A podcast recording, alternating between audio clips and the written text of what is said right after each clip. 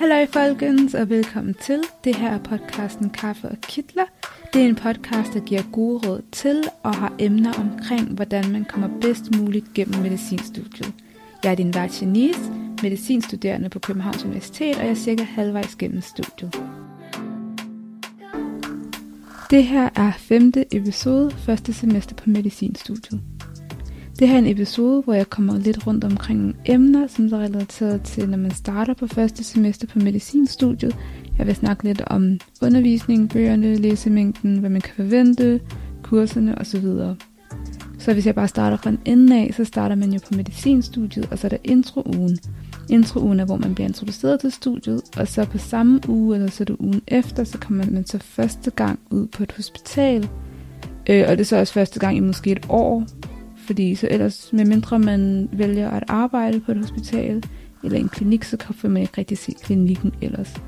Men man har en uge, hvor man bliver vist lidt rundt, og der er navneleje, og man lærer studiet at kende, og så kommer man ud på et hospital en dag, og så bliver man kastet ud i det, så skal man begynde at studere medicin. Der er tre kurser på første semester. Der er et kurs, der hedder basal humanbiologi, så er der et kurs, der hedder Cellens kemiske komponenter, det svarer til kemi på A-niveau, og så er der et kurs, der hedder tidlig patientkontakt. I basal humanbiologi, så skal man bruge en bog, der hedder Holes, eller vi kalder den for Holes, og der lærer du det sådan lidt overordnet omkring hele den basale humanbiologi, så du lærer lidt om hjertet, lidt om mavetarmkanalen, lidt om naverne, og det er sådan meget overordnet, men du får rørt lidt på sådan det, man i princippet skal igennem de næste par semestre i bacheloren. Og så er der jo kemien, som der er nogen, der kan synes er ret tung. Derfor får du dækket, hvad du har lært om på kemi A, hvis du har haft kemi A, og hvis du ikke har haft kemi A, så frygt ej. Men overlever det, man skal nok komme igennem det, og der er ikke så meget at bekymre sig om.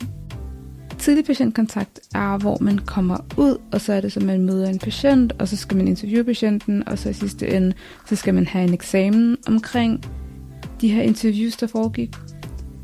Og i forhold til undervisningen, så på første semester, så er det jo forelæsninger, der er øvelser, og så er der savhold.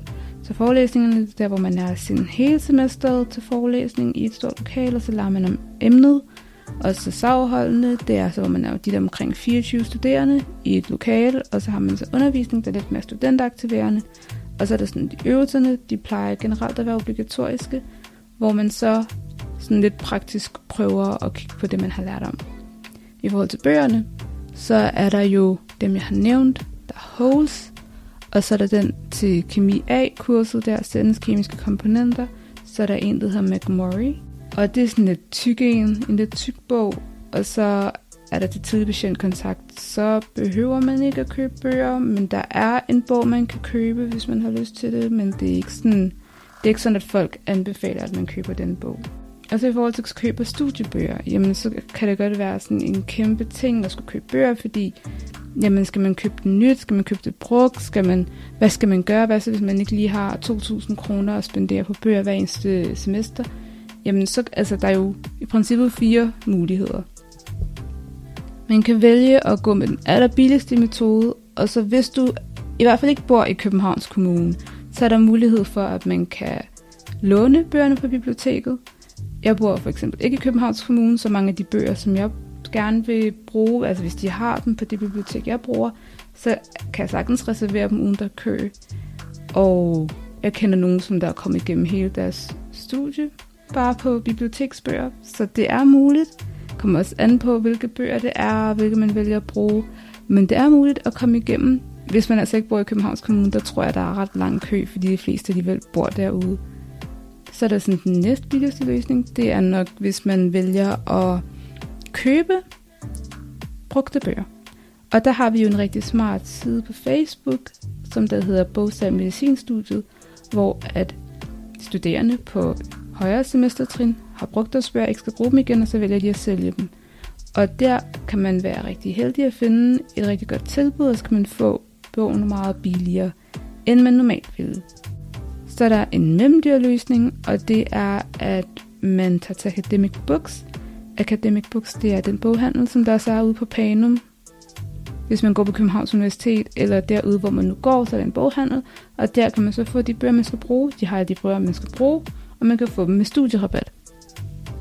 Og så vil den dyreste løsning så være, hvis man så gik direkte ud til en eller anden boghandel, det kan være for eksempel Saxo, og så købe direkte derfra.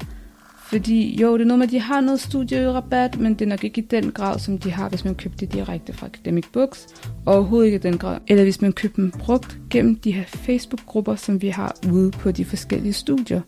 Det, der er smart, det er, at der kan være en person, der i princippet har købt en bog, ikke så roende alligevel, og så har de i princippet ikke åbnet den, den er helt ny, men fordi at de jo har købt den på en eller anden måde er brugt, så sælger de den videre, og de vil alligevel sælge den videre til en billigere pris. Så det er jo meget smart, at man så kan få en nærmest ny bog til en meget billigere pris, end hvis man har købt den direkte fra den lokale boghandel derude på en studiested, eller fra netboghandlen Saxo, eller hvis nu de har det i BogID.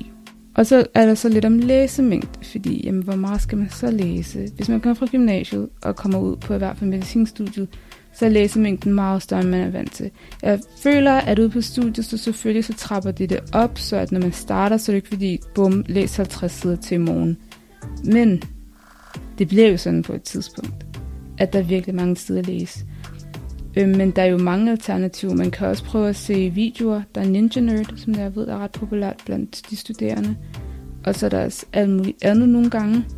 Kan man gå på et kursus, hvor der faktisk er nogle af de undervisere på kurset, der har lavet videoer til emnet, som man også kan bruge til at læse op. Så er der mange forskellige muligheder. Og så generelt kan man jo gå på YouTube, hvis man vil, og sådan søge det emne, som man lige læser om, og så prøve at se, om man kan finde øh, YouTube-videoer omkring det. Så der er selvfølgelig muligheder. I sidste ende skal man nok åbne sin bog for at få noget af det emne, man nu har. Men der er masser af muligheder for os at lære det sådan lidt alternativt. Og så kan man jo også splitte det op mellem læsemarker. Så hvis man har en læsemarker, så kan man finde en måde at studere det på. Det kan være, at man bruger slides. Så i stedet for at skulle åbne den der bog, så kan det være, at man har noget undervisning, hvor der er en underviser, der har lavet rigtig gode slides. Og så kan man bruge slidesene til sammen og komme igennem stoffet uden at det skal være super tungt, hvis nu det der med læsning ikke lige er noget for en. Men det skal siges, at læsemængden, ja, den stiger i princippet gennem bacheloren, men det er ikke noget at frygte, fordi man bliver også vant til den større læsemængde, og det sker sådan stille og roligt, synes jeg. Så det er ikke sådan, at lige pludselig fra den ene dag til den anden, så går du fra at læse 20 sider til 650 eller sådan noget det stiger på en måde, så det giver mening. Og i sidste ende skal man også nok komme igennem sine eksamener, og det hele skal nok gå, så intet at bekymre sig om. Og så der studieteknik. Det er jo også en rigtig fed ting at kunne få styr på gennem studiet, for at kunne komme igennem studiet bedst muligt. Øhm, jeg vil jo rigtig gerne snakke om studieteknik gennem de her forskellige episoder på podcasten, så hvis du gerne vil høre mere om studieteknik, så er det jo bare med at følge med og følge med i podcasten, når jeg udgiver de der studieteknik-episoder. Men ellers, hvis du ikke er tålmodig til det, så kan du altså bare på YouTube søge øh, studieteknikker, en medical school eller sådan noget, og så skal der nok dukke en masse videoer op med gode YouTubere, som der kommer med gode råd til, hvordan du kan studere på medicinstudiet. Men husk, Ankios er en fed løsning. Og så er det også lidt om når man starter på første semester, sådan, okay, hvilke forventninger skal man så have til studiet, og hvad er realiteten egentlig ved studiet? Hvilken realitet er der ved at studere medicin? Og jeg tror, sådan en ting, der er rigtig godt at tage med sig, og sådan have i hovedet, når man starter, det er, at det kræver en hel masse selvdisciplin. Og det tænker jeg i princippet ikke er udelukket for kun medicinstudiet. Det er nærmest bare, når man starter på universitetet generelt. Men det kræver rigtig meget selvdisciplin, fordi lige pludselig har man jo ikke den der lærer, som der sådan, du skal dukke op, du skal have dine bøger med, du skal dit, du skal dat, eller lektie, hvor der bliver tjekket fravær og sådan noget. Altså, du kan jo vælge ikke at dukke op hele året, hvis du vil. Undtagen lige når der er obligatorisk undervisning. Men ellers kan du vælge ikke at dukke op til noget undervisning, og hvis du læser fint, sådan, jamen så er det fint. Men hvis du faktisk har brug for undervisning, og du ikke vælger at dukke op, så er det ikke særlig godt. Så selvdisciplin er en ting, man skal lære. Også bare det der med at vågne op og få læst det, man skal læse, fordi det er meget, men det kræver rigtig meget selvdisciplin, og det er en rigtig fed ting at få på plads så snart som muligt. Altså det andet, det er også dedikation, fordi det har man brug for i ny og næ. Så har man brug for at være lidt dedikeret for os at kunne få læst sig igennem alle de der sider, når man måske ikke føler sig særlig motiveret til det. Og så en sidste ting, som der er så rigtig vigtig, at man også skal være klar på, når man starter på første semester, det er, at karakterer, det er en helt anden ting på medicinstudiet sammenlignet med gymnasiet. Jeg kan forestille mig, at de fleste, fordi snittet måske siger det, kommer fra en baggrund med sådan 7-10-12-taller, Øhm, og så starter man på medicinstudiet, og på første semester får man heldigvis et karakter. Det er jo ret godt, at man ikke skal blive presset med det samme til at få de der 12-taller der.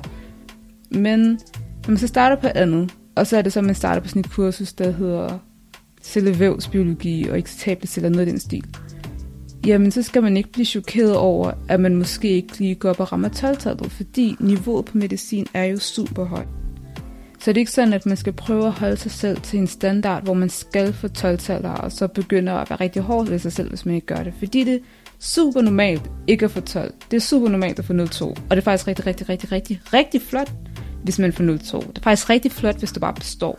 Så i princippet så er karakterer ikke vigtige, fordi der er, medmindre du vælger at læse en PhD eller sådan noget, så er det ikke fordi, at din arbejdsgiver går over og kigger på dine karakterer, for at du kan få lov til at komme ind i det her speciale. I princippet, så går I ikke op i det.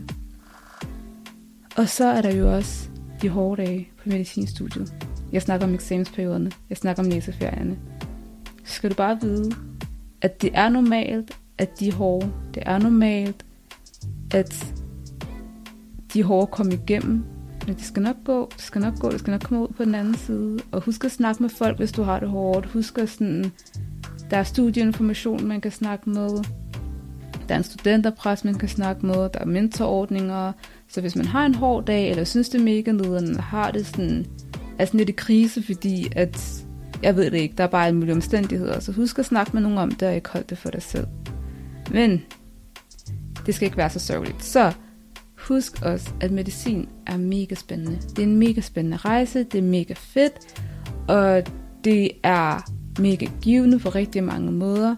Og så synes jeg også, det er helt vildt, hvor meget man kan lære på så kort tid. Altså man bliver sådan helt paf fra, lad os sige, fra første semester til slutningen af tredje semester. Så det er helt vildt, hvor meget man har lært. Det er helt vildt, hvor meget man kan. Lige pludselig sidder man der slutningen af tredje semester og kan nærmest hele kroppens anatomi. I hvert fald musklerne og knoglerne.